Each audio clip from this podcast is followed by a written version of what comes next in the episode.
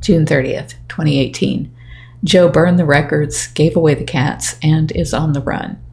How we learned last night that Joe Schreibvogel and John Reinke tossed the offices at the GW Zoo, and after secreting away several boxes at Joe's mother's house, he burned the rest so that Jeff Lowe couldn't have it.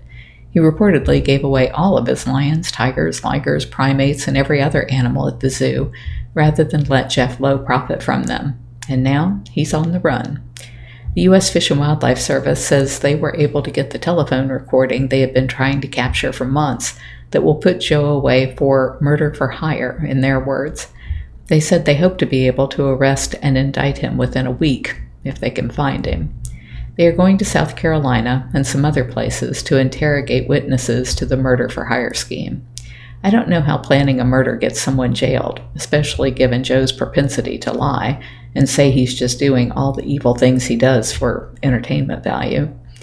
Word on the street is that Jeff Lowe is $89,000 in arrears to his attorneys, and we have a trial set for mid August, so some of this may resolve by then. Jeff's attorneys want out, so we may go through another delay when he appeals to the court to give him time to find new counsel. Oklahoma has to be running out of stupid attorneys who don't bother to find out the last dozen before them were stiffed.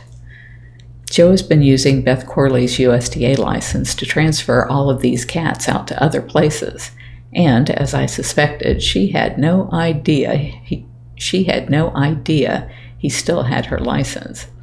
USDA is to blame for most of this because they know they haven't seen her in a decade and they just auto renew every year as long as the paperwork comes in with the fee, which has to be coming from Joe and the zoo's account.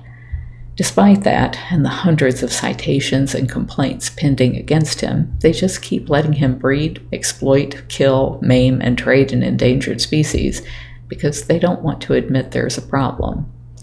Joe blames me for losing everything, so if he does kill me, I hope my family sues USDA for failing to do their job. If they actually regulated the bad guys, I wouldn't have to risk my life to raise awareness about the misdeeds of these criminals that cause so much suffering.